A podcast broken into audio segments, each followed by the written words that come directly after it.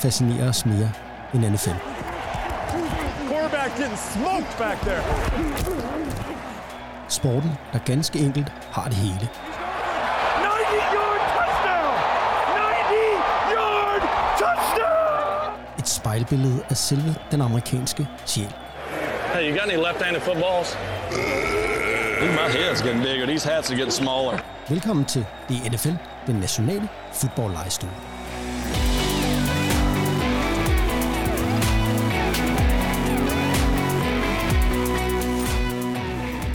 Så er der mælk. Skulle du have mælk? Ja, Ja, ja der der, er kommer mælk. mælk. Åh, der kommer mælk. Christina har mælk med. Så Der er vil jeg mælk. gerne. Nej, det er rigeligt til mig. Tusind tak. Du skal også... øh, Det er et højt service nu, du forventer, Anders. Der er jo, Ja, jeg forventer. ja, der kommer folk med det ene og det andet til dig. Og Jeg blev spurgt, om vi vil have en kop kaffe. det, det er det. Så er vi tilbage i dine ører, kære lyttere. Velkommen til sæson 3, episode 9. Vi er klar til at snakke NFL og nørde om specielt udvalgte fodboldemner. Og hvilke emner har vi så på programmet i dag? Det skal jeg sige jer. Øh, for i dag, der bliver det rigtig nørdet. Vi skal i, gå i dybden med øh, positionen Edge Defenders. Og så bruger vi også tid til at lave et lille nostalgisk sidespring væk fra NFL og til dansk-amerikansk øh, fodbold. Men mere om det senere. Først skal du, kære lytter, introduceres for dagens værter. Mit navn er Andreas Hoksted, og overfor mig sidder onkel A, a.k.a. Munken, also known as Anders Skovgren. Velkommen til, Anders. Tak. Og du har, det, du har både fået lidt øh, chokoladenødder, kan jeg se, og lidt kaffe. Perfekt. Ronny er en guttermand. Jeg kan ikke sige andet. Ja, Ronny, han er sgu en guttermand, og øh, der er både Pepsi, der er, hvad er det her? M&M's, øh, Med peanuts. Der er alt muligt. Der er sågar en tang på bordet. Jeg ved ikke hvorfor, men altså Ronny har åbenbart med, at hvis der skal skrues på et eller andet, så øh, er det nødvendigt at have. Velkommen til, Anders. Og øh, så har vi ude på min venstre flanke, der sidder øh, Ulrik Ulen Jørgensen. Manden, der er kendt for at have øjne nakken, reflekser som ninja. Og øh, så er han øh, kendt som manden, hvis ansigt man ikke kan berøre. Øh, øh, kan du ikke lige uddybe det med det der ansigt? For det er jo rigtigt, er det ikke det? Ja, det er jo en sandhed med modifikationer. Men det er rigtigt, da vi spillede i Frederikssund Oaks, der øh, havde jeg øh, nogle øh, afværgereflekser, som, øh, som gjorde, at øh, hvis folk prøvede at, at røre ved min person, Ja. øh, så øh, langede jeg ud lige med det samme. Du var god til at stiffe ham, folk, kan jeg huske. Og øh, du havde sådan en... Øh, altså, man skulle ikke komme ind i en intimsfære, så gik det galt for folk. det, det oplevede du jo selv på et tidspunkt, hvor du prøvede at springe øh, på mig på, Ja. til, til træning. I ren og skær og lykke og glæde over dagen var god og sådan noget. Ja. Og midt ære Ja. skubbede jeg til dig, Ja. så du landede i en mudderpøl, eller fanden det var, du var. Ja, og det er jo sådan, at øh, det havde fortjent. Jeg skal ikke komme her og... Øh, og når man er en klasse running back, som du var, så er det jo en, øh, en- fed skill at have det der med, at nu tror man lige, at man har det, og det har man så ikke. Ligegyldigt hvilken retning man kommer fra. Altså, du havde øjnene nakken. Øh, man bare sige, det blev sådan en standing øh, ting, altså, vi var til fester og drak øl og sådan noget, så skulle folk prøve at snige sig ind røre i ansigt. Men øh, jeg tror ikke, det lykkedes. Har du set, øh, Anders, hvad var? Har du oplevet nogen, der har rørt ved Ulriks Nej, ansigt? aldrig. Men Jeg får helt lyst til at prøve, men øh, nå. det kan være, hans kone har fået lov. Ah, Nej, det har hun så ikke. Det, kan jeg så, det, okay, det, det sker okay. det, det, ikke. det, Men er jeg tænker også, ulækkert. altså Ulrik drak jo ikke sådan rigtig øl. Nej. Så måske var, det, var han bare sådan øh, refleksmæssigt overlegen på os andre, der var sådan småsnallet. Den fulde mand plejer ikke at være specielt øh, god med, med motorikken. Så, de bare ikke at styrke den, vel? Rigtigt. Men det var der, man skulle være fuld for at have mod til at ligesom Ja, det er selvfølgelig rigtigt. det. så, Nå, men så fik vi sgu da introduceret dig, øh, Ulrik. Og øhm, ja, så har vi jo sidst men ikke mindst Ronny Boom Boom Larsen, som sørger for alt det omkring os. Men ham har vi jo øh, ligesom lidt nævnt allerede. Jeg synes, det er et sandt dream team, det her. Men øh, okay, det er jo ikke... Det er jo ikke ja, Jeg er også hvis godt jeg lytter, tilfreds. synes det samme. Jeg er virkelig godt tilfreds selv. Men ja, Ja, ja. Fedt, mand. Det er... Ja, get a room. Nå. vi snakker fodbold, og øh, i dag skal vi snakke om Defenders, men vi skal også snakke om en masse andre ting, der rører sig derude. Øh, jeg faldt over en lille sjov ting. Det var J.J. Watt, øh, den legendariske defensive lineman, med en øh, meget, meget stort øh, pude på hans hoved. Har I set det billede? Nej. Det er jo sådan, at vi skal jo øh, passe på folks hoveder, hjernerystelser og den slags ting, og øh, det betyder, at øh, til de her øh, træningsseancer, der er i øjeblikket, der er defensive linemen, offensive linemen, linebackers og running backs skal have en pude på hovedet. Prøv at se de her billeder. Det ser helt fantastisk ud. Med sådan en pudehjelm. Det er Eller er det ligesom... en- øh, Ja, ja, sådan en det, sovepude, hovedpude. nej, altså det er sådan en... Øh, jeg ved ikke, om I kan huske i starten af 90'erne. Der var nogle spillere, øh, Steve Wallace for 49ers, men også Mark Kelso fra Buffalo Bills. De havde sådan en hjelm uden på hjelmen. Og det, øh, det har de nu. Den er kæmpestor, og den ligner en pude. Og det, J.J. Watt sagde også, ja, det ser dumt ud, men øh, så er det det jo. Når du er i gang med øh, Cardinals, har I hørt, at de har givet øh, hvad hedder, en quarterback en øh, ny kontrakt? Kyler Murray, Ved I, hvad der står i den kontrakt? Ja, det gør du. det har jeg hørt. Han skal lige grave en gang. Det er det der med, at han skal deltage i... Åh, ej, du bliver nødt til at sige det. Det er en eller anden barnagtig... Han skal øh, mindst fire timer om ugen i egen tid forberede sig. Ja, Bum. Stærkt. Og, de, øh, og det er beskrevet, at de gør det ved, at de kontrollerer hans øh, uleverede iPad. ja. Og det tæller ikke, hvis han har brugt tiden på at spille eller se YouTube. Det står simpelthen i kontrakten. Er det, Hvis det han er- lige kører Roblox øh, et par timer, det kan vel godt være... Nå. Ved du hvad, det Hvad var tænker, jo... hvordan tænker I, det stiller ham som øh, leder af det der locker room? Det, det, Tillykke, du får øh, 200 millioner, eller meget han får om året. Til gengæld må du øh, kun spille øh, Roblox i din egen tid. Ja. Ja. Fire timer om ugen på selv at forberede sig. Ja, ja, jeg gider slet ikke gå ind i det der. Det er bare så... Jeg håber, mærkeligt. de taber kæmpestort. Det er noget af den latterligste. Ja. Altså, en ting er, at man indser, at manden er umoden, Ja. og han skal have hjælp. Men at man så vælger at lave kontrakten, hvor man giver... Jeg synes, Ja. det er helt outrageous. Ja, det er det der. Men, men, men, men jeg vil så sige, at ja, det kan jo godt være, at han er umoden, og, og, og, og hvad ved jeg. Men man må jo bare sige, at hvis man dykker ned i hans stats og hans atletiske evner, så kan han altså noget specielt. Og det er jo derfor, de giver ham de her penge. Jeg ved godt, der er nogen, der tænker, at han har ikke vundet endnu, og den slags ting for dem, men han har jo øh, sat virkelig mange rekorder. Hvis man kigger på højeste passer rating i de første par år, og den slags, han, hans stats, det overrasker mig lidt. Når man kan dykke lidt ned i, hvad han egentlig har præsteret, så har han leveret. Men det er rent nok. Der er noget med hans lederskabsevner og hans modenhed. De håber, at han kan vokse sig. Ja, det må man tro. Klogere Men, men, men vildt at skrive det ind i en kontrakt. ja, det er, det er vildt. Men de har i hvert fald deres quarterback på plads nu, for ja. han fik jo så øh, kassen. Skal vi, øh, når vi nu er i gang med quarterbacks, skal vi så ikke øh, hoppe til øh, Browns, Anders? Jo. Det er Sean Watson, vores øh, krænkermand der. Ja. Den dyreste, Dyrest betalte spiller i NFL. hvor alt er garanteret. Hele lortet. Også selvom han blev suspenderet. Yes. Ikke særlig charmerende. Hvad er det, der er sket i den sag? Kan du ikke lige... Øh, Jeg tænker, vi har tidligere talt om sagen, og det her med de her massører, som han... var det Har fået- 23? Eller? Jeg kan ikke huske meget. Jeg tror, det er af 60, vi er oppe på. at det er- 160 massører. Hvor er det sindssygt. Øh, han har i hvert fald har haft kontrakter med indtil videre. Øh, det har der været en sag om. Det er jo kommet frem. Han har lavet alle mulige øh, settlements med alle, en del af de der kvinder, som han ja. har fået til at gøre ting ved sig. Øh, og så har den store historie har jo været, at han har fået seks spilledags karantæne, og han har ikke fået nogen bøde. Det er vanvittigt. Det har jo været, hvor folk har bare sådan, what? Hvad sker der? Hvad er det, det handler om, det her? Øh, og det, der er i det, det er jo, at i gamle dage, der var det kommissæren i NFL, der sagde, det der, det er noget gris, det må du ikke, nu får du en eller anden straf. Ja. Og så var det sådan, det var. Han, var, han kunne det hele. Han bestemte det hele, og han øh, afgjorde det hele. I den seneste overenskomst, man har lavet, der har man lavet en aftale om, at man skal have sådan en tredjepart.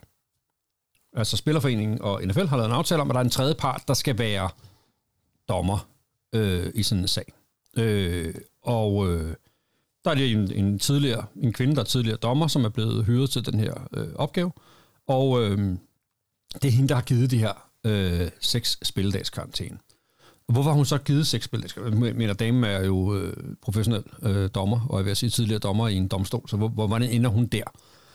Det gør hun, fordi at hun har kigget på, øh, hvad er der præcedens for? Ud fra argumentet at sige, den linje, som NFL har lagt, den ligger ligesom op til, hvad spillerne kan forvente vil være straffen ved en, ved en overtrædelse. Det giver jo meget god mening. Og så har hun faktisk styrket det, der er NFL's regelsæt for øh, karantæne. Og i regelsættet i NFL, der har man det her, hvor det handler om vold. Øh, altså, det handler om vold mod din kæreste. Mm. Øh, det handler om vold mod dine børn. Og det handler om voldtægt, altså hvor du med vold øh, forgriber dig seksuelt på nogen. De starter ved seks spilledags karantæne, og så derop efter. Andre sager, og den hænger jo sammen med den der berømte Ray Rice-sag, der Ja. var ham, der, Running backen for Baltimore Ravens. der som, øh, tævede kæresten i en elevator, ja. som kunne...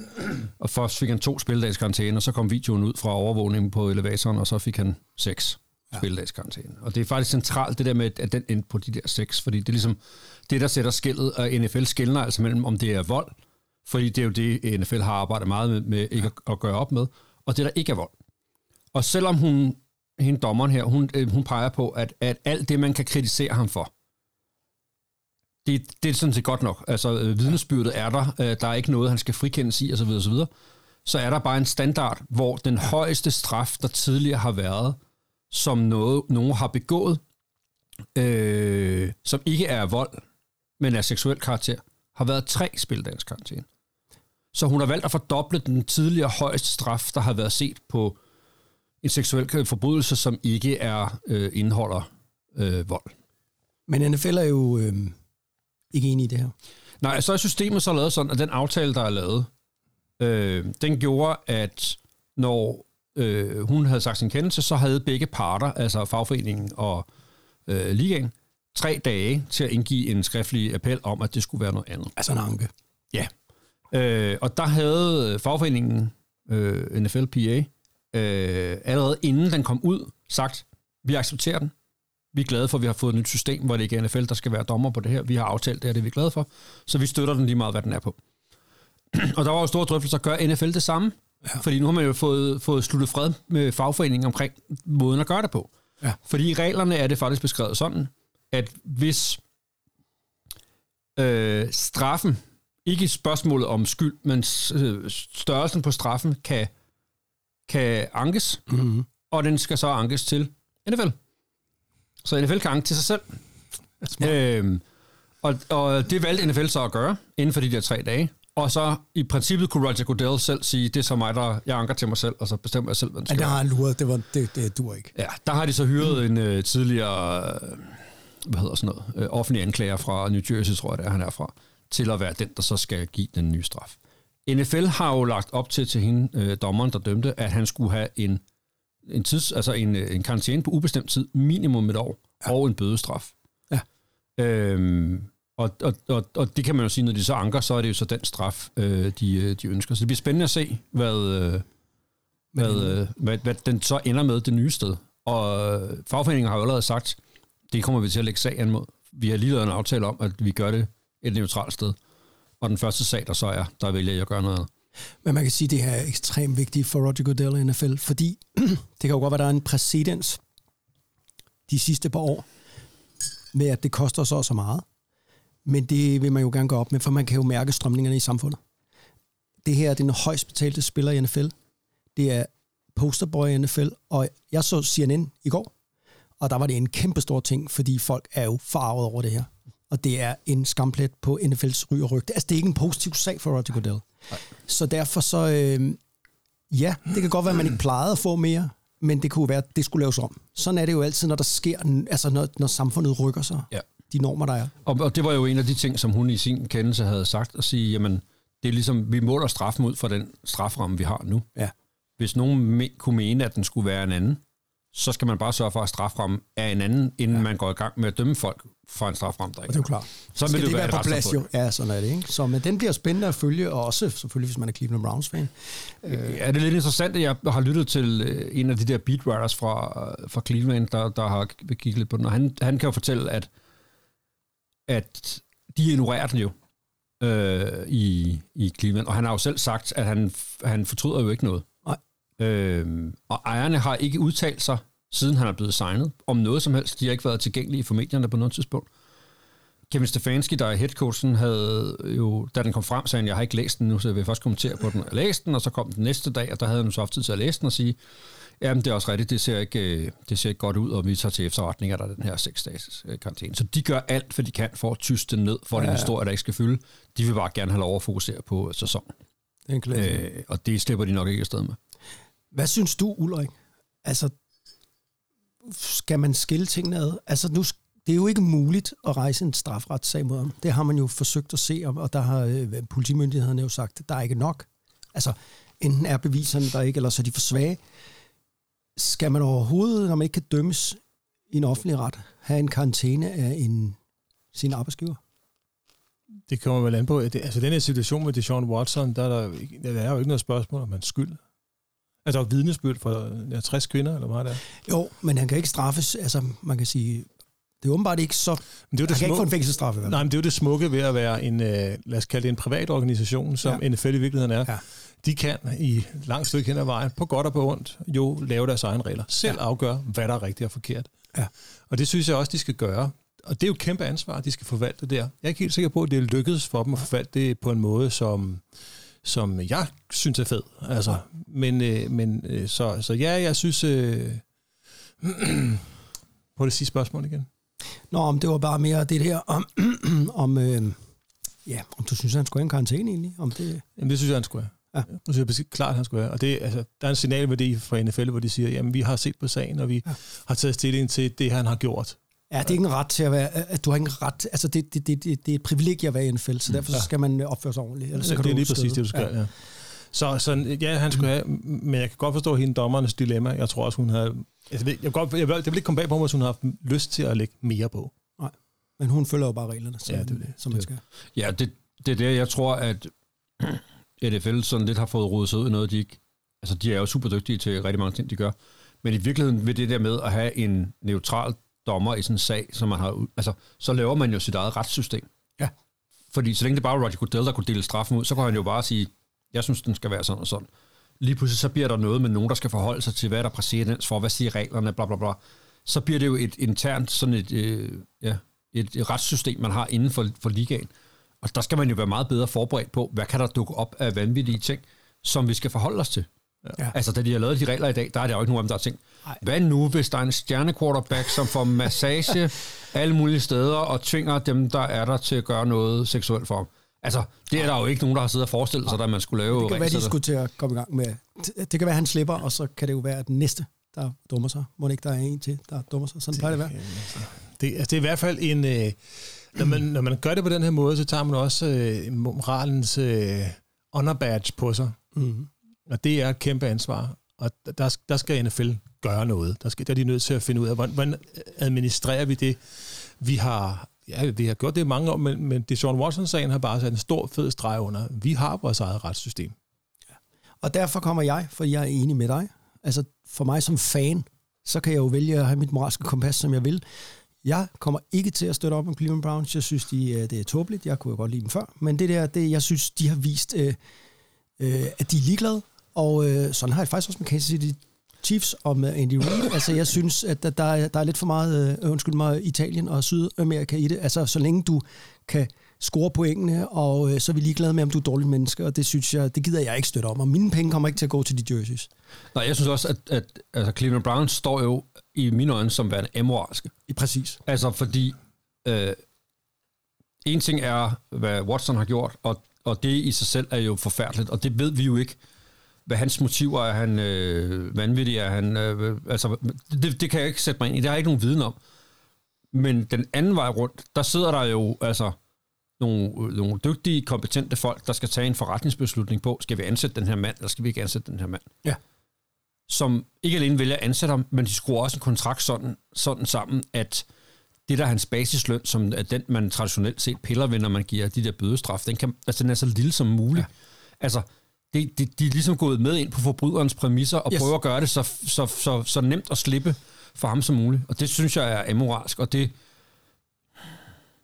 det synes jeg, det, jeg kommer heller ikke til at, at hæppe på, på Cleveland Browns. Lad os snakke om noget andet. Lad os snakke om en anden møgssag for NFL. Dem er der jo altså en del af i Ja, øjeblikket. det er sæson for det jo. Miami Dolphins. Der er jo en ejer, Stephen Ross, og der er en masse bøvl omkring det. Kan, kan du ikke lige, Anders, øh, fortælle dig om det? Jo, altså der er, der er jo en, øh, der, der er to historier. Der er det ene, den her med deres tidligere head coach Brian Flores, som, jeg kan dårligt huske, sagde han selv op. Ja, det gjorde han vel, ikke? Eller Nej. blev han fyret? Han blev fyret. øh, som jo påstod, at ejeren havde øh, sagt til ham, at han skulle tabe med vilje, så de kunne drafte højere. Ja. Øh, Det må man ikke. Det er Det- integriteten i det- spillet. det må man ikke. No-go. øh, og den har, den kan man sige, den, den er øh, afklaret, den sag, og der er ikke fundet beviser for, at han har ret. Nej. Der er fundet beviser for, det de har fundet, er, at der er faldet nogle bemærkninger. Ja. Øh, men ikke af en grad, så nogen har kunne vurdere, at det var grundlag for, at man faktisk blev bedt om at at tabe med vilje. Det, det, har, det har været henkastet bemærkning. Sådan er det blevet vurderet i hvert fald. Og det har haft ekstrem betydning for NFL, fordi vi må jo huske på, at sportsgambling er nyt i NFL, og i hele USA er det tilladeligt, og derfor så dur det jo ikke, hvis man, hvis man, altså hvis man hele det her gambler-segment med, så man tjener ekstremt mange milliarder på, så er det ikke så godt, hvis man står og tvivler om, om folk øh, gør deres bedste, når de er på banen. Nej, jeg tænker også hele spillets integritet. Altså ellers er vi jo Det tilbage det. til det pro wrestling, så kunne vi jo bare aftale på forhånd, hvem der vandt, og så var det bare et show. Altså det, det ønsker NFL jo ikke at være. Ej, Jake the Snake, The Tugboat, The Ultimate Warrior, det er Ja. der, du er ude. Ja, Hulk Hogan? Ja, det er vel virkelig det, det bliver til, hvis ikke... Ja. Øh... Nå, det var ligesom den ene sag. Den anden sag er jo det her, det kom frem med, øh, da Brady valgte at komme tilbage fra sit retirement, at han i virkeligheden havde sådan en halv aftale med Miami. Han skulle dertil og være, have en del af ejerskabet af klubben. Han skulle være med i klubbens ledelse, og så skulle han lige spille quarterback for dem også. Og at de skulle have Sean Payton fra Saints til at være deres head coach. Ja. Den historie dukkede jo op. Øh, og det må man heller ikke i NFL. Jo, altså man må godt have en, en mand, der både ejer og spiller for dem. Det er der vist ikke noget til hinder for. Men man må ikke som klub have talt med en anden klubs spiller, uden at få deres tilladelse. Det er det, man kalder tampering. Det hedder tampering på øh, amerikansk. Altså man må ikke have... Øh, de havde haft en dialog med Tom Brady om, at han skulle lave den her øh, aftale efter sæsonen, uden at tale med Tampa om det, mens han var på kon- kontrakt med Tampa. Det må man ikke. De har haft snakken med Sean Payton. Godt nok efter han har sagt, at han var retired. Men reglen er sådan, så længe din kontrakt ikke er udløbet, og du er trådt tilbage, så skal du stadigvæk have lov af den tidligere arbejdsgiver at have den der dialog. Altså et jobinterview. Ja. Sådan er reglerne. Det vil jo aldrig fungere sådan Og på de regler er jo klare, og der er jo mange i tidsløb, der har lavet tampering, så Og, Ross og, må jo kende og der lod man bomben falde. Øh, der har de fået en straf på... Han har personligt fået en straf, altså ejeren, Steven Ross, på øh, halvanden million dollars, og han må ikke være en del af klubbens ledelse i et længere stykke tid. Og så er klubben blevet frataget deres første runde draft pick i 23, og deres tredje runde draft pick i 24. Ja, så det var flot. Så, øh, så der falder også brændt ned. Der er jeg nødt til at spørge, og det er fordi, at det, proportionerne i det der, øh, er det en hård straf? Det er en straf. Altså igen, så er det jo det der med, hvad jeg siger, præcedens, og der har vi jo øh, øh, Spygate, Inflategate og Bouncygate, hvor jeg ved at sige. Al- Alt med New England Patriots, ja. øh, hvor strafferne jo har været noget, der var lignende. Altså både ja. Til Patriots, med, da de øh, filmede Jets træne, og da de ikke puttede bold, luft i bolden, Der mistede Og- de jo også picks. og med Saints, da de havde den her Bounty Gate, hvor der var øh, givet bonusser for at skade modstanderens spillere, der var det jo også en, øh, en draft pick øh, straf, der faldt. Ja, Jeg tænker det der med at sige til en meget, meget rig mand, der ejer et fodboldhold, at du må ikke være øh, en del af din klub i øh, meget lang tid. Det lyder som øh, en hård sanktion. Øhm, Ja, det er faktisk sådan, at han ikke må møde op i klubbens faciliteter. yes, som han ejer. Jeg tror heller ikke, ham er det heller ikke skide begejstret for, som ejer. Altså, hvis jeg lige må fortælle lidt historik om Steven Ross, så er det jo faktisk sådan, at øh, i midt-80'erne, der havde man en liga, der hed USFL, en konkurrerende liga til NFL, og den startede i foråret. Man, ville jo, øh, man mente, at selvfølgelig er der også et publikum for fodbold i foråret. Og det gik faktisk rigtig godt, lige indtil der var en øh, mand, der hed Donald Trump. Han købte øh, dem, der hed New Jersey Generals, som var et af holdene. Og så sagde han, at, øh, fordi han ville nemlig rigtig gerne være NFL-ejer, så sagde han, at øh, vi, vi vil gerne spille fodbold i efteråret i stedet for, og, øh, og læse sig ud med NFL. Meningen var, at han ville presse NFL til at ligesom lave sådan en merger. En anden ejer, som sammen med Donald Trump hoppede ind i USFL, det var Steven Ross, som købte et hold. Og med det samme sagde han, jeg er ikke interesseret i at spille om foråret, jeg kun spille om efteråret. Og øh, ja, Steven Ross var jo så den eneste af de her, altså UCFL gik ned og hjem, de kunne ikke konkurrere med NFL om efteråret. Donald Trump, ham hader NFL. Han har aldrig fået lov til, at de vil ikke have ham ind, fordi han brugte sådan nogle bøllemetoder for at blive øh, ejer i NFL. Men Steven Ross lykkedes det faktisk. Han øh, fik jo øh, nogle år efter tilbud om at købe Miami Dolphins, som var hans øh, store drøm at blive NFL-ejer. Så øh, han, øh, han kom lidt utraditionel vej ind til NFL. Øh, noget Trump har været meget misundelig på at lykkes for ham. Og man kan jo høre mere om i et tidligere afsnit, vi har jo talt om ham, da vi talte om uh, Dolphins. Der. Skal vi lige vende lige lidt mere nyheder? Ja. Altså, øh, jeg vil bare sige, at øh, jeg er blevet fan af øh, Saints first round pick, Trevor Penning. Det er jo en ordentlig offensive lineman, de har draftet, som øh, kommer fra øh, Northern Iowa. Han er 6 fod 7, 330 pund. Det er en kæmpe mand. Han er draftet øh, fjor, nej, 19 overall af New Orleans Saints. Og det, der var med ham, det var, at øh, når man læste inden draften, hvad er det, han kan? Han er sådan en bully. Han finisher sine blocks, og han spiller med øh, en, en gal mands øh, temperament. Og øh, det er jo altid fedt, når man har sådan en offensive lineman, som virkelig kan sætte tonen. Så er vi kommet i gang med training camp. Og manden blev bortvist fra træning her forleden, fordi det, han var øh, for tredje gang øh, på tre træninger i slagsmål, voldsomt slagsmål, fordi at, øh, og der, jeg må indrømme, jeg har stor kaldet for ham allerede. Jeg glæder mig allerede til at se Trevor Penning, fordi han mener kraft med noget med det her. Altså, øh, han øh, til de der træninger, hvor der blev gået til vaflerne, der, øh, der blokker han altså til ekkoet af fløjten, og der bliver med gået til stålet, og det er der nogle af veteranerne, det er de ikke specielt øh, tilfredse med, men det er han sådan set ligeglad med. Så head coach Dennis Allen har måttet øh, sende ham over skamkronen og sige, at han skal køle af ham der. Men øh, jeg kan godt lide, når der er lidt fight i folk, og der er nogen, der kæmper for, at det betyder noget. Øh, Trevor Penning, kæmpe mand for nogle ting. Jeg glæder mig allerede til at se deres første kamp, hvor han formentlig kommer til at starte, om hvem for en stakkels defensive end, der skal stå for ham.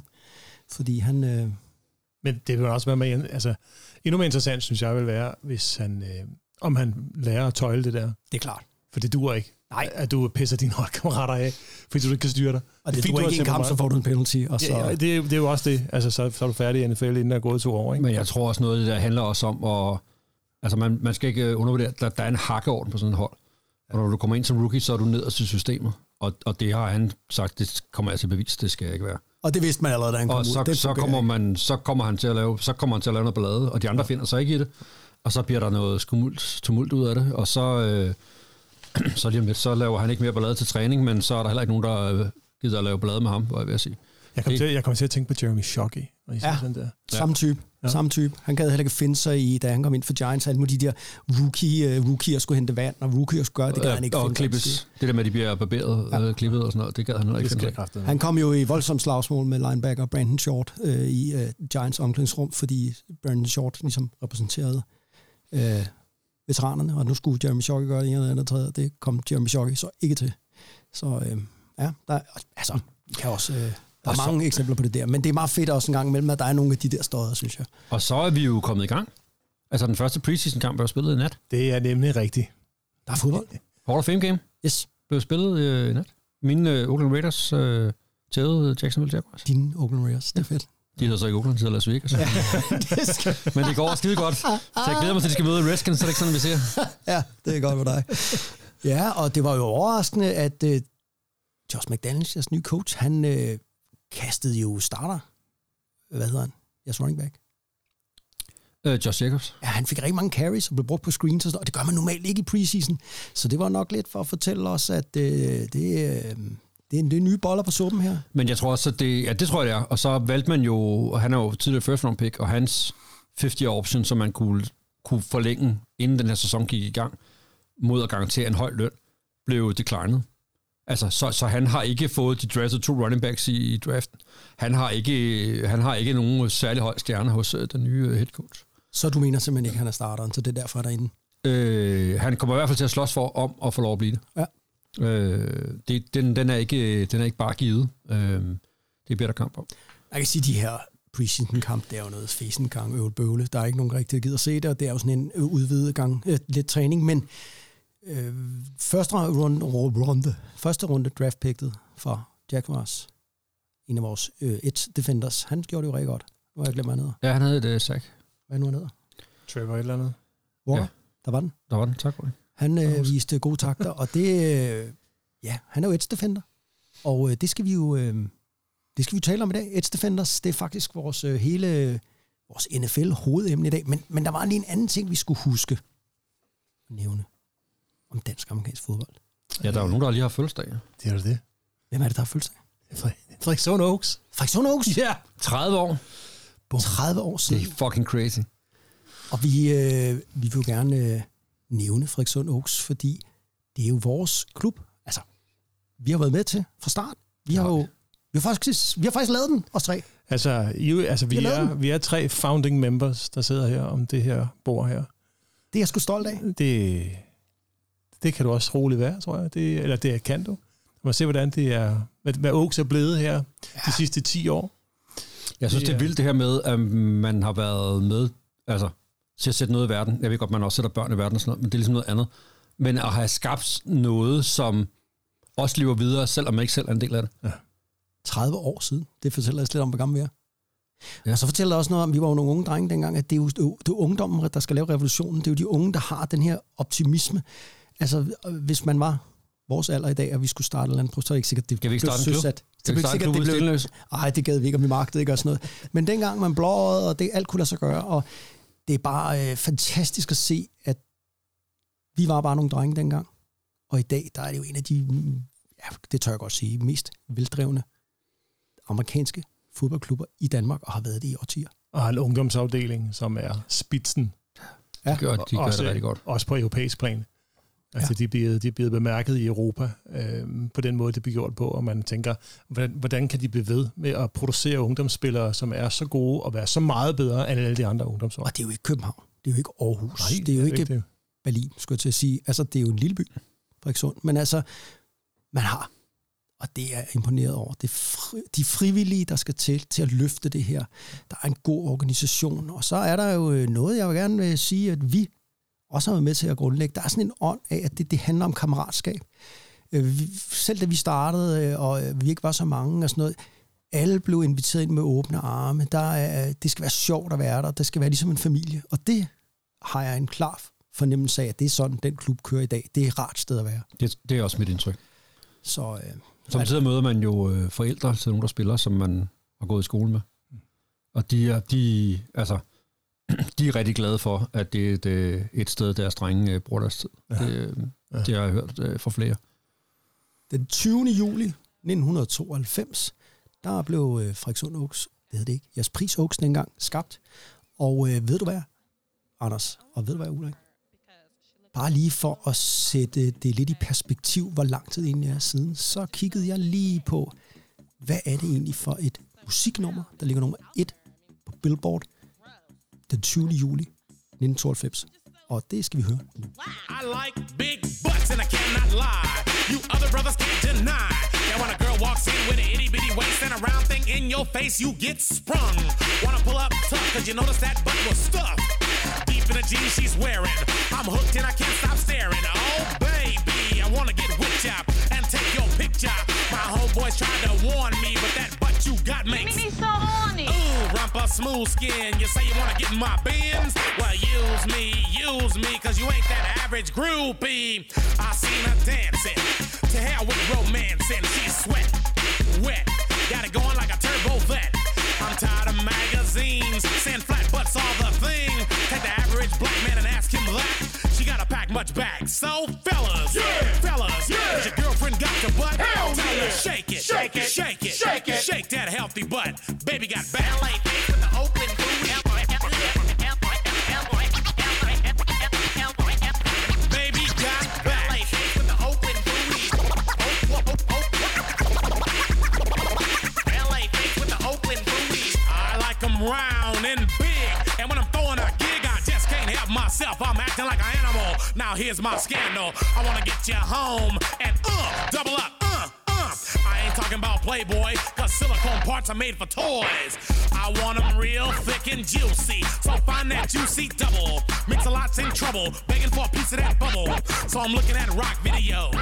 Knock knee bimbos walking like hoes. You can have them bimbos. I'll keep my women like Flojo. A word to the thick soul sisters, I wanna get with ya. I won't cuss or hit ya, but I gotta be straight when I say I wanna. Till the break of dawn, baby, got it going on. A lot of simps won't like this song, cause punks like to hit and quit it. And I'd rather stay and play, cause I'm long and I'm strong, and I'm down to get the friction on. So, ladies, ladies, if you wanna roll my Mercedes, then turn around, stick it out. Even white boys got the shout. Baby got back.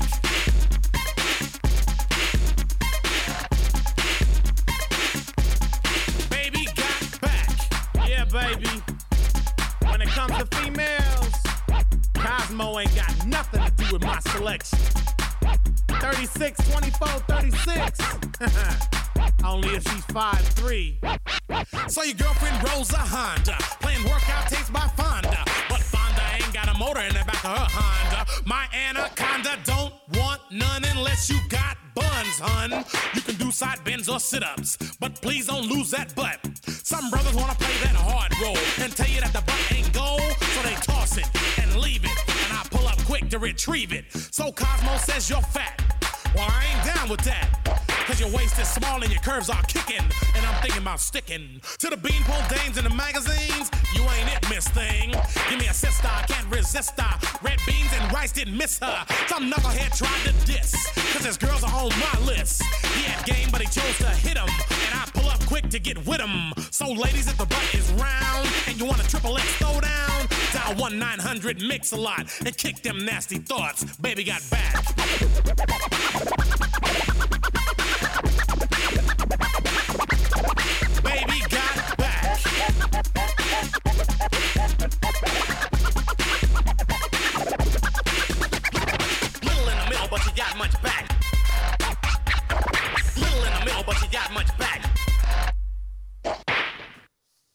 Det var øh, Sir Mix-a-Lot med Baby Got Back. Hvad siger du, Anders?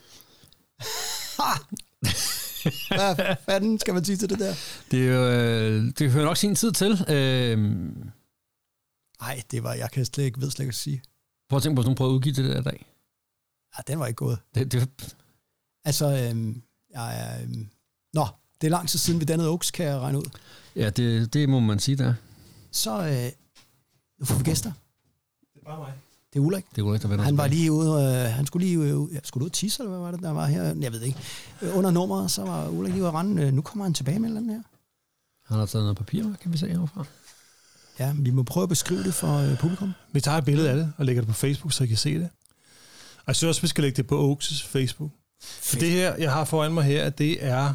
Mine, mine forældre øh, ernærede sig ved at have en grafisk virksomhed. Og dengang vi skulle lave de første jakker, med øh, de første logoer bagpå, øh, kan I huske dem? De der ja, lidt ja, ja. fæsende grønne jakker, Jeg som har, hang jeg sådan har en- den. Altså, du, den har der- du mener vindjakken? Vindjakken, ja. Øhm, der øh, fik jeg jo min far til at hjælpe os med at lave logoet. Og det her er draftet fra det aller, aller første jakkelogo, vi nogensinde lavede. Skide godt. Øhm, Altså, I kan ikke se det derude, men vi lægger det jo som sagt ud. Øh, det er et flot, flot egetræ med en amerikansk fodboldspiller inde i, øh, og så står der øh, Oaks med nogle, ah, det er ikke, ikke gotiske bogstaver, men det er sådan et eller andet, af. lidt, lidt drengesejt. ja. Og øh, det, selve træet er jo også øh, prototypen på øh, kalkunfoden, som blev det første logo, vi lavede på vores allerførste t-shirts Ja. tilbage i 293, eller hvornår det var. Øhm, Grunden til, at vi kalder det kalkunfoden, det var jo, at det, det, det på afstand lignede det faktisk en kalkunfod. Det lignede ikke et træ. Der kom ud af det æg. Men det var vel, øh, kalkunfoden var vel i virkeligheden øh, Christian Fletcher Jørgensen, der lavede den, var det ikke det? det kan godt være. Det husker jeg det som værende ham, der var bagmanden på kalkunfoden. Ja, det kan godt være. Okay, Han det var sådan en tegnefyr, ja. Ja, Altså- men så skulle han jo have gået lidt længere på det kursus, fordi Nå, det lignede jo en kalkunfod, og Der var, ikke et egetræ. der var jo ikke nogen redaktion, der stoppede ham, vel? Nej, Nej, det, det kan godt det. der var ingen reaktion. Og derudover så, øh, den her er jo... Øh, jeg kan ikke huske, hvem af os, der sad og lavede det her med, hvordan vi skulle skrue trøjer og jakker sammen. Det er simpelthen sådan en... Øh, ej, jeg forestiller mig lidt af de italienske modehuse, der sidder man og tegner sådan nogle. Det er en tegning af to øh, trøjer. Og En ubehjælpelig børnetegning, må man sige. Nej, jeg tænker, det er sådan, det foregår. Det er en kreativ proces, der Det starter sådan jeg også. Det, tænker jeg, jeg undrer mig over, at du ikke blev...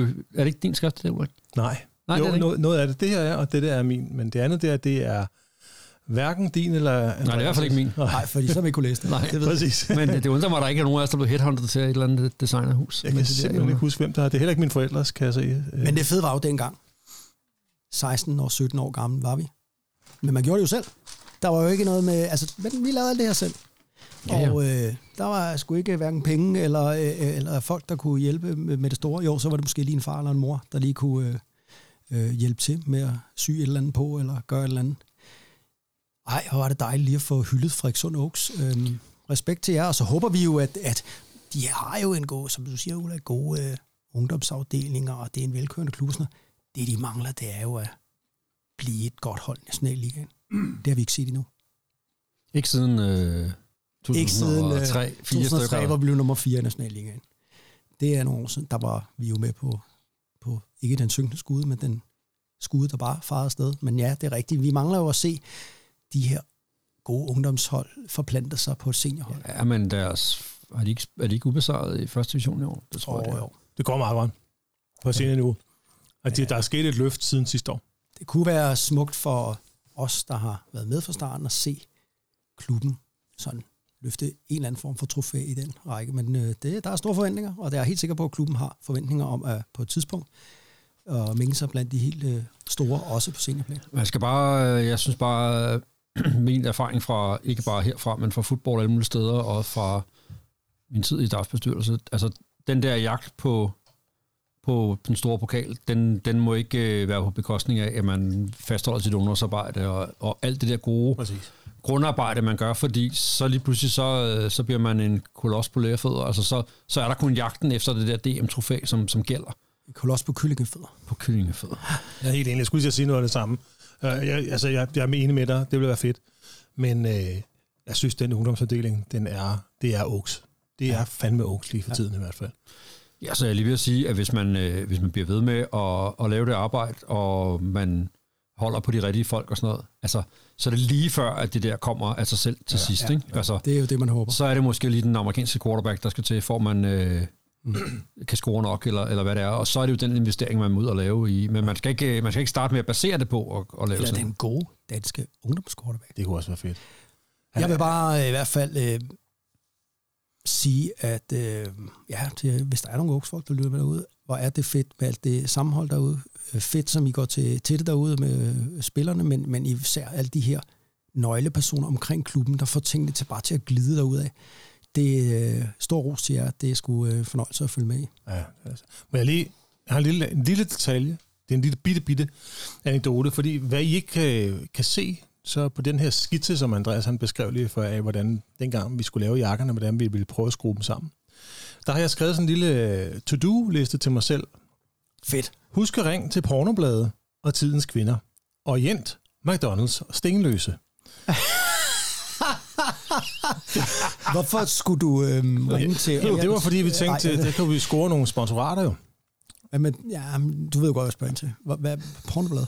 Ja, ja, det var fordi, vi mente, det var, have nogle øh, sådan gratis noget, pornoblad, eller, hvad? det var sådan noget, det var sådan ekstremsporten, der blev beskrevet der, altså vi skulle have fat i et publikum, der som i, i vores ungdomlige enfoldighed tænkte, det er dem, der, øh, det, de læser Er, er du sikker på, at det ikke bare var en liderlig teenager? Det kan jeg garantere dig for, at jeg var. Big time. Den eneste af dem her, der blev vores... Øh, Kæft, hvor er det dumt. det, det er helt utroligt. Men blev Orient Pizzeriet, blev det ikke vores sponsor? Jo, jo. Jo, jo, vi har hængt der i mange år. Jeg ved ikke, om vi hænger der stadig. Men vi kom ikke i ugens rapport. Det Nej, det jeg gjorde vi heller ikke. Jeg tror også, McDonald's Stenløse er noget, vi fortæller aldrig ud til mig. Er der en? McDonald's Der er ikke. McDonald's i Stenløse. Det kan være. Hvilket jo gør det endnu dummere.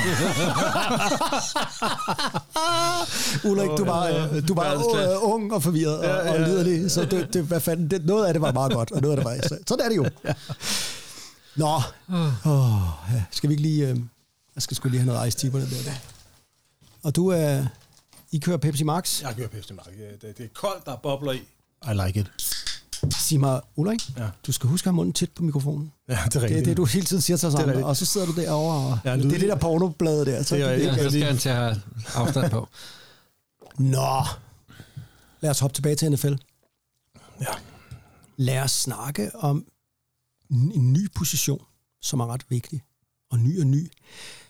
Det, der hedder Edge Defenders, eller også bliver kaldt Edge Rushers. Og lad mig lige øh, åbne emnet, fordi i 2016, der begyndte Associated Press, når de ligesom skulle... Øh, altså, de havde et problem med de her... Øh, edge defenders, altså det kunne være outside linebacker i et 3-4-system, eller ends i et 4-3-system, som havde, øh, de mindede meget om hinanden. Men, men man, man havde en eller anden idé om, at de var linemans eller linebackers. De blev ikke sammenlignet med hinanden, og det var et stort problem. Og Associated Press, de begyndte fra 2016 ligesom at kategorisere dem, altså outside linebackers i 3-4, og ends i 4-3 i samme kategori. Så siger du Associated. Press. Ja. Men er det ikke Pro Football? Jo, Pro Football Focus gjorde det også i Nej, 2016. jeg tror, det var dem, der var... Øh, Jamen, de var begge to, øh, det er fordi, at øh, de kommer faktisk samtidig med det, og det er rigtigt. Øh, Pro Football Focus begynder også i 2016, fordi de er dem her, der giver jo ligesom en- sammenligner spillere med hinanden, og ligesom giver dem nogle grades. Ja, ligesom bringer, øh, hvad hedder det, NFL-fan ind i den her øh, moderne analytics-tilgang, hvor man Ja. sætter ting op og sammenligner med hinanden, og har et eller andet datagrundlag at snakke ud fra. Ikke? Og det er faktisk dem, der begynder at snakke om den her edge defender position. Og øh, ja, NFL og amerikansk fodbold er jo også tit, det er jo, det er jo traditioner, og man skal gøre det samme, man har gjort før. Og vi snakker tit om, om innovativ tænkning, men det er jo ikke altid, man kan se det, når man er en træner, eller er, ja, nogle gange har man også en tid til at gøre det samme, man har gjort igen og igen, der virker. Og op igennem øh, 90'erne og øh, ja, før da, der havde man jo tit det begreb, man kaldte en tweeter. Eller sådan en, en, en spiller, som ikke rigtig passede ind. Han var enten for lille til at spille på linjen med hånden i jorden, eller også var han for stor og kluntet til at spille øh, sådan en linebacker, der skulle cover og skulle kunne bevæge sig hurtigt fra side til side. Og derfor så de spillere, der ligesom ikke passede sådan ind i de to kategorier, de var ligesom fanget i sådan et no man's land. De fik altid at vide, enten skulle de tage på, de skulle bolke op, så de kunne komme med hånden i jorden og spille defensive lineman, eller også så skulle de tabe sig, så de kunne øh, også droppe i coverage og spille den her outside linebacker. Og det var jo egentlig, øh, fordi man ikke havde luret, at man kunne bruge den her spillertype, som han var. Øh, det tog lang tid. Mange colleges, de kaldte dem en husky eller en elephant position. Eller, og vi har jo set spillere som ja, for eksempel Mike Mamula, kan du huske ham fra Philadelphia Eagles? Sådan en spiller, der blev draftet i første runde, men han var for lille til at spille lineman. Men man kunne heller ikke finde ud af at konvertere ham til en linebacker, for han kunne jo ikke droppe. Og så endte det jo med, at man spildte hans talent med, at han skulle stå der med hånden i jorden og, og spille the run. Man har fundet ud af, at de her tweener-typer, som ofte er sådan nogle basketball-lignende kroppe, høje, atletiske, hurtige fyre, men som er lidt for tynde og ikke har den der saft og kraft som line, at de kan bruges i dag, fordi vi har haft en revolution på offense. Den dual threat quarterbacken. Altså, vi snakker om Deshaun Watson, Kyler Murray, Patrick Mahomes, Russell Wilson. I dag, der de her edge defenders er jo lige pludselig blevet de vigtigste, vigtigste spillere på defense, fordi det handler om, at quarterbacken i dag ikke bare står i en lommerkaster. Han kan også bute ud og skabe en masse, mens han løber. Han kan løbe selv, eller kan, kan, kan skabe noget on the run. Derfor er den her sætte edgen blevet så vigtig. Og det så man jo virkelig i årets draft. Ja, der var, der var rigtig mange øh, af de her spillere, som, som, øh, som du beskriver dem, edge defenders, øh, som jo var en del af de, de første to draft picks, var jo øh, var begge to øh, ja, edge defenders. Ja, den ene var, øh, som vi, at det var, nummer et var Tramon Walker, som gik til Jacksonville, og nummer to var øh, Aiden Hutchinson, som går til Lions. Det er dem, man, det er edge defenders. Jeg tror også, øh, det er jo rigtigt, det du siger. Jeg tror også, der, der, der er flere perspektiver i det. Altså den ene perspektiv har jo været det her ønske om, at når man skulle sammenligne spillere, hvor godt de gjorde det, så var det nemt for receiverne. Der gik man ikke op i, om de var inside eller outside receivers. Så havde man det her med, at man havde en box af defensive ends, og man havde en box af outside linebackers. Men de var hver sit, fordi man kaldte dem hver sit. Og så var der på et eller andet tidspunkt nogen, der sagde, man kan vi ikke bare kalde det det samme, fordi meget af det, de laver på banen, er det samme. Ja. Øh, det kombineret med, at man jo... Det, altså især i Patriots, Bill Belichick jo havde det her flex defense, hvor man før i tiden, så var man et 4-3 forsvar, med fire defensive linemen, store gutter og tre linebackers, eller det modsatte, et 3-4 forsvar. Øh, og det var det, man var. Og det var det, man spillede, og det spillede man stort set på alle downs. Så kom det her ind med at spille øh, nickel defense, hvor man tog enten en linebacker eller en, en D-line-mand ud for at have en ekstra DB inden, og så kom der dime defense, og så kom der de her flex defense, som vi jo har set Patriots spille med, hvor, hvor øh, de ikke hvor det netop, som du siger, handler om ikke at, at sige, at du passer ikke en af vores kasser. Nej, det handler om at sige, hvad er det for nogle evner, du bringer til banen, så sørger vi for at putte dig i en position, hvor du kan lykkes med det, du er god til. Ja. Øh, så det tror jeg er en, en del af det. Og så, så øh, øh, også før man ligesom nåede til at kalde det til edge defenders, der havde man jo øh, på en række colleges, der havde man jo rigtig gode pass rushers. Øh, og, og tit spillede man dem jo også sådan i en, i en meget, meget bred, altså meget yderligt i forhold til linjen. Ja. Øh, og som var defensive ends, og var super gode i college. Men når man så skulle have med NFL og kalde dem en defensive ends, så var de skulle for tynde. Altså, så, ja. så, så, så var de ikke store nok, og var måske mere en, en outside linebacker. Det bøvlede man jo med, som, som du også beskriver det der ting. Og der tror jeg, at den der udvikling med, at man taler, der har et flex defense, det gør, at, at man ligesom får slået de to begreber sammen i det her øh, edge defenders. Men, men der er ingen tvivl om vigtigheden af dem øh, i, i, i dagens, altså, man, man har jo sådan et hierarki, og det kan man jo se på, øh, på lønsedlen. Øh, hvad er gennemsnitslønnen på en NFL-spiller? Det, siger jo, det er jo hierarkiet af, hvor vigtig, eller hvor værdifuld ja. en spiller er. Og der er de bedst lønnede er jo quarterbacks i, sådan, i helt i særklasse, og de, de tre, der kommer derefter, er jo cornerbacks, offensive tackles og defensive ends. Ja. Eller edge rushers. Ja. Øh, og der kan man jo sige, det, der, øh, det viser jo, at, at det med at kunne skabe det pres på den quarterback, det er så essentielt i forhold til at kunne spille forsvar i NFL, at de er nogle af de aller, aller bedst betalte spillere overhovedet. Og man kan sige, at, at det har altså også noget at gøre med den her fantasi, som coachen har. Altså, man, altså der, der sker jo en ændring af spillet. Men, men før i tiden, man var simpelthen så konservativ tankegang. Altså, du skulle enten passe ind i lineman-rummet, eller så skulle man ind i linebacker-rummet. Og i dag har man jo... Øh, øh, det er jo ikke så vigtigt, som det var i gamle dage, hvor man snakkede om size and strength. Altså, øh, nu om dagen er det mere speed and power. Altså det der med, first steppet er alt.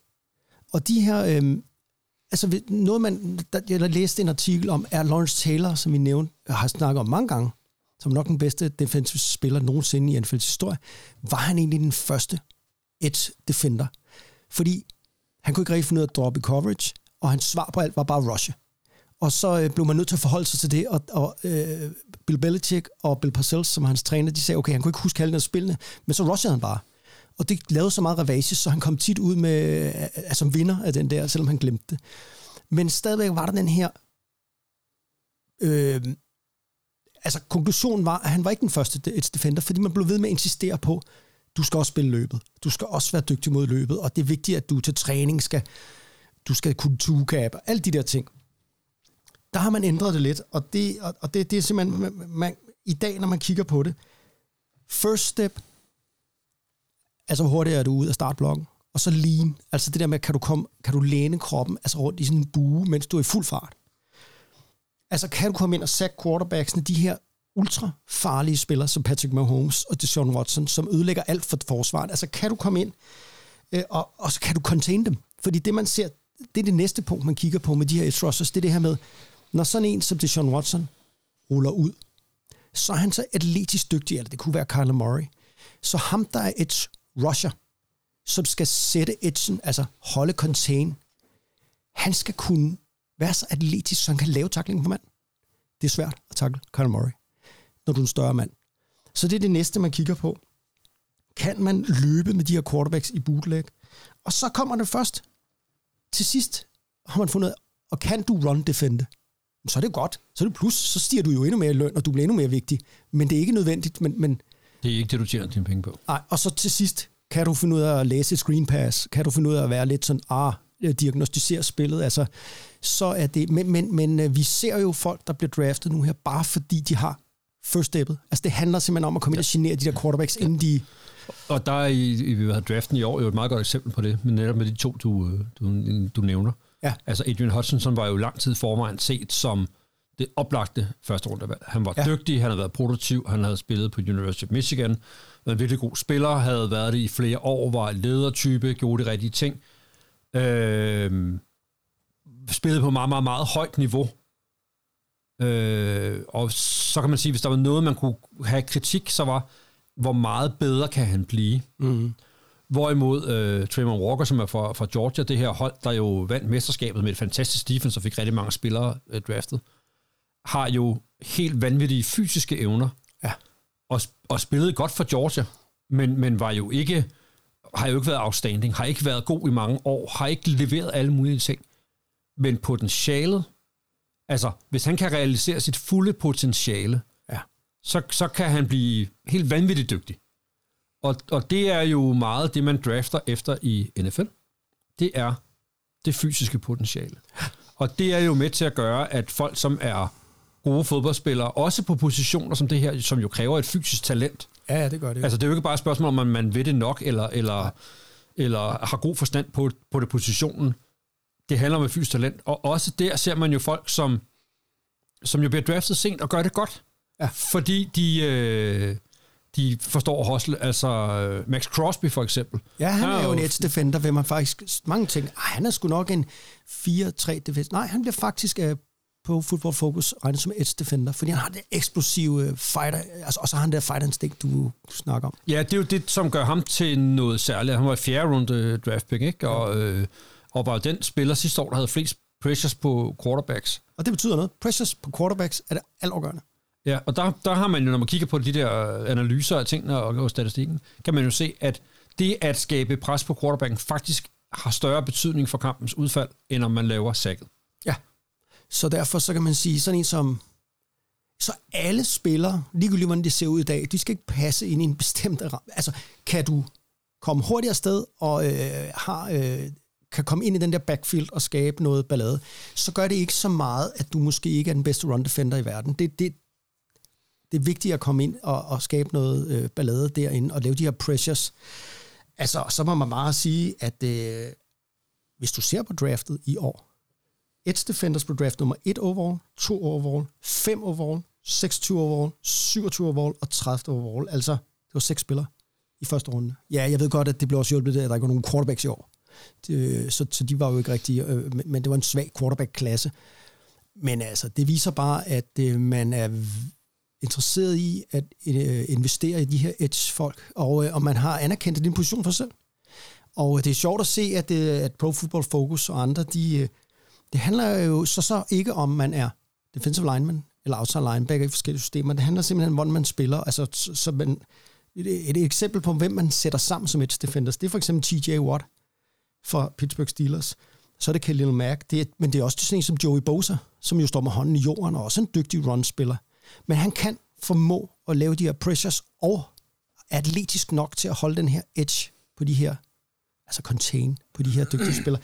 Faktisk er det sjovt, at J.J. Watt regnes også som en edge defender, og det er jo mange, der tænker, nu er han gammel og spiller i de 3-4 system og sådan noget. Men han havde evnerne, mm.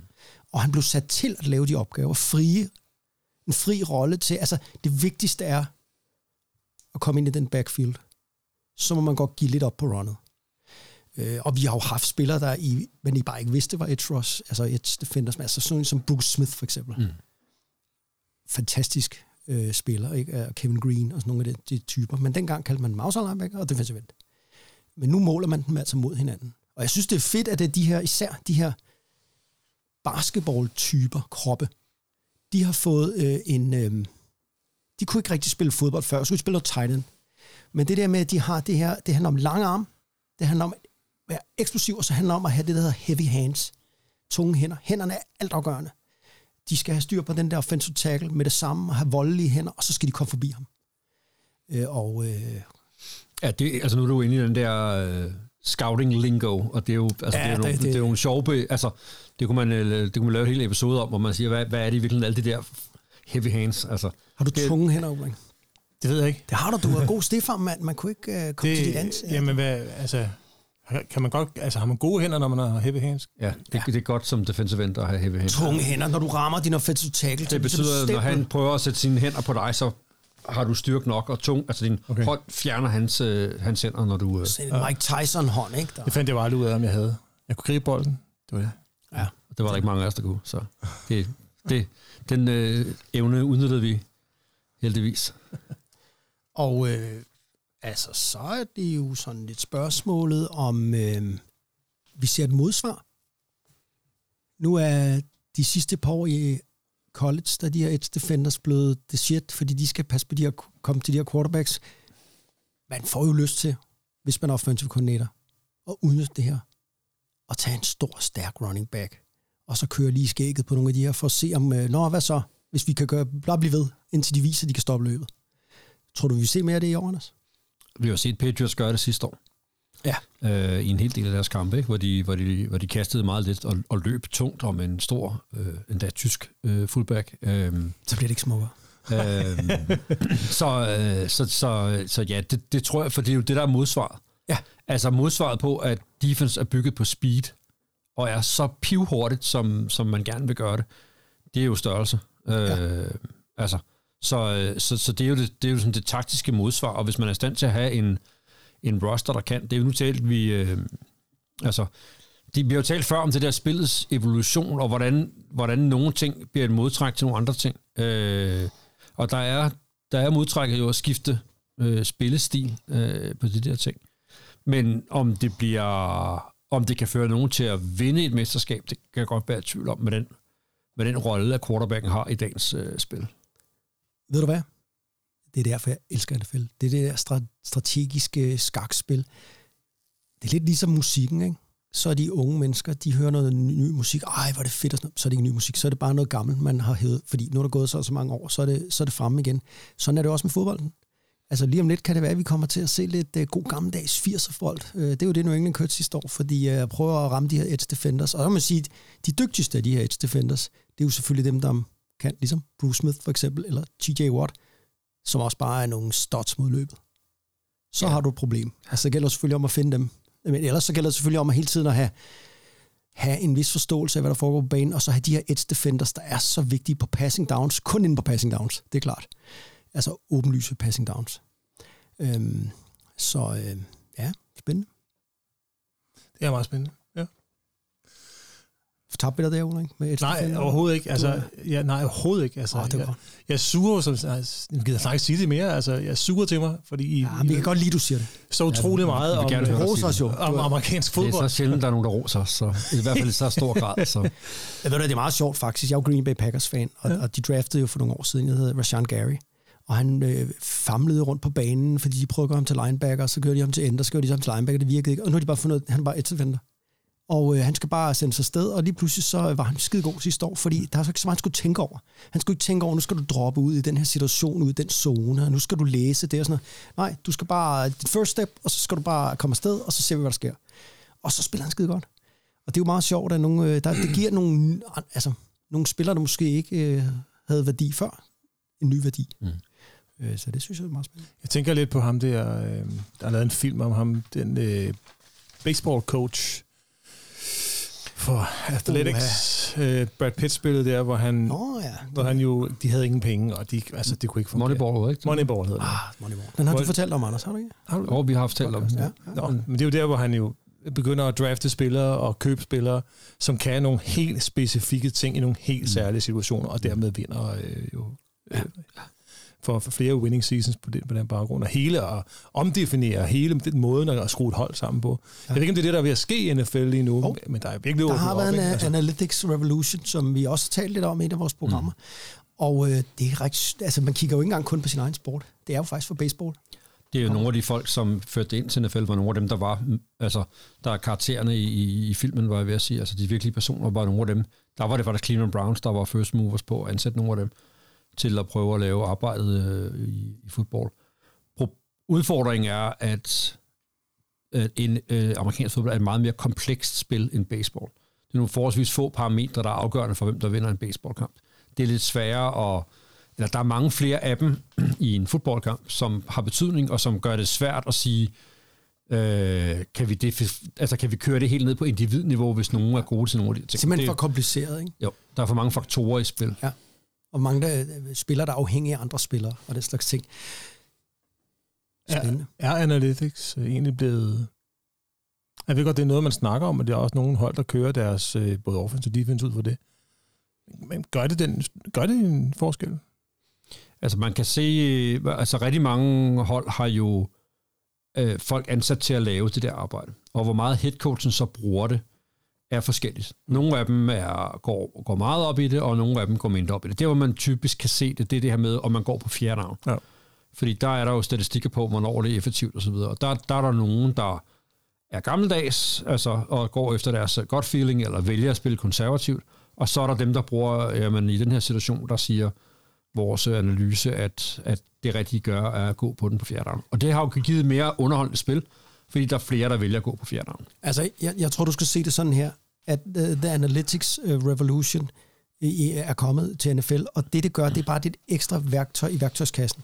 Det vil sige, at man kan jo sige ned til uh, offensive coordinatoren eller, eller headcoachen, eller i den her situation, så siger oddsene, at du er bedst, du gør sådan, men det er jo bare en ekstra oplysning det er jo ham, der står dernede og kan se vind og vejr, hvor træt er hans hold, er der momentum, tror vi på det, hvad er det, hvad skal jeg kalde, er jeg inde i en god rytme, og, og det vil sige, det, det gør, at hans beslutning bliver vægtet på en anden måde. Øh, så jeg tror bare, det er et ekstra supplement. Der er ja. ikke nogen, tror jeg, et coach, der siger, vi gør det, fordi tallene siger det. Er vi ikke... Øh... Der er en lille detalje, som øh, I kære lyttere måske selvfølgelig formentlig ikke har den fjerneste viden om, men det er lidt et mirakel, at Andreas rent faktisk sidder her i dag sammen med os øhm, og laver det her øhm, afsnit af, af podcasten. Det er fordi Andreas han øh, i, i mange, mange måneder har haft nogle svære, svære mavesmerter, som jo så i sidste ende med at være, endte med at være et blødende mavesår, som jo blødte så meget, at du faktisk var, at din blodprocent var helt nede på 2,5 og sådan noget, ikke? Oh, som et etårig øh, barn. Øh, hvad? Som et etårig barn. Ja, det var bare at se. Og det var så slemt, så du ikke kunne sidde op, for, og så besvimede du, øh, og du blev opereret 5, 6, 7 gange eller sådan noget. Ja, 6 gange. 6 gange. På 12 dage. På 12 dage. øhm, I Østrig. I Østrig, ja. ja. Fordi Andreas besluttede sig for, jeg kan godt huske, du, øh, da, du, da du sagde til os, du havde det svært ved at overskue, hvordan du skulle komme ned til Østrig, og øh, hvordan det skulle gå, fordi du havde de her mavesmerter, ingen kunne finde ud af, hvad det var, og sådan noget, og hvis, jeg tror, vi begge to tænkte, ja, det lyder også som en udfordring, ikke? Hvad fanden? Men Gud var lovet, at du tog til Østrig og kollapsede dernede, om man så må sige, fordi lige pludselig var der nogle læger, der ret hurtigt fandt ud af, hvad det var, det handlede om, og satte dig i relevant behandling, som det hedder. Ja, det var en hård omgang, ja. men øh, sådan kan man jo tabe 10 kilo på øh, meget kort tid. Og, øh, ja, jeg tror ikke, vi kan anbefale det. Som nej, det vil jeg altså nej, altså, øh, jamen, jeg, jeg ved ikke lige, øh, du, tak fordi du, ja, det er rart at være og det er også rart at lave podcast, jeg glæder mig helt vildt til det, og det var ikke den sommerferie, jeg regnede med, og jeg havde jo gået i 10 måneder med voldsomme smerter, som det danske sundhedsvæsen desværre ikke kunne pinpointe, men øh, så fik jeg lavet en, øh, så faldt jeg om dernede i Østrig, og kom i kærlig behandling, og fik både prøvet at flyve helikopter, og øh, køre, ja. øh, kørsel ja. med ambulance i alberne. Ja. Og øh, to gange var øh, minutter for at dø. Men øh, de fik lappet mig sammen, og øh, derfor gør det jo... Øh, ja, tak fordi du nævner det. ved vores lyttere selvfølgelig ikke så meget om, men nu gør de. Og øh, det gør jo bare det ekstra fedt at sidde her. Ja, sådan har jeg det også. Ja, det må man sige. Min, øh, min lille sidste take på det, mit lille bidrag til det, øh, vil være, at den dag, du kom, altså sidste gang, vi lavede en podcast, der havde du stadig mavesmerter, som ingen vidste, hvad var det var, før du tog til Østrig. Der tænkte jeg som det første, øh, og den aktive, eller den, ja, lytteren igen ved ikke, at jeg til daglig kører ambulance, men det første, jeg så, det var en Andreas, der bevægede sig langsomt, så afkræftet ud, og, øh, og jeg tænkte lige med det samme, der er noget galt. Der er noget galt med dig, Andreas. Jeg kan simpelthen finde, jeg har jo ikke sætte fingre på, hvad det var. Så sagde du det der, så tænkte jeg, så er du derfor. Mm. Da du kom i dag, havde du farvet kinderne, og øh, du bevægede dig frit, og, øh, og så og sund og rask ud. Ja. Den Andreas, som jeg husker i hvert fald. Øhm, og det var for mit sådan kliniske blik en kæmpe forskel.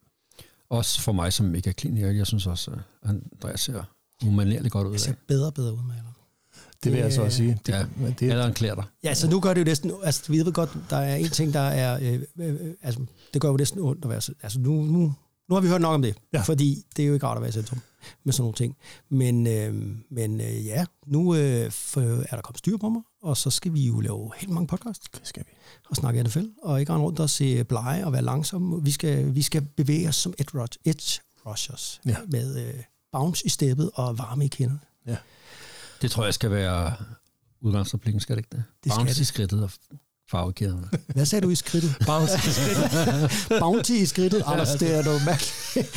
Så nu, øh, ved I hvad? Øhm, kære lytter, der er en masse billeder, der kommer ud på vores øh, Instagram-side og Facebook-side, og øh, jeg vil bare sige, øh, keep swinging, ha' det bra. Tag det lungt. Ja, det er godt. Og øh, så lad os slutte af med en klassiker, en musikalsk øh, perle. Nu hvor vi har talt om Edge Defenders, så lad os høre øh, Living on the Edge med selveste Aerosmith.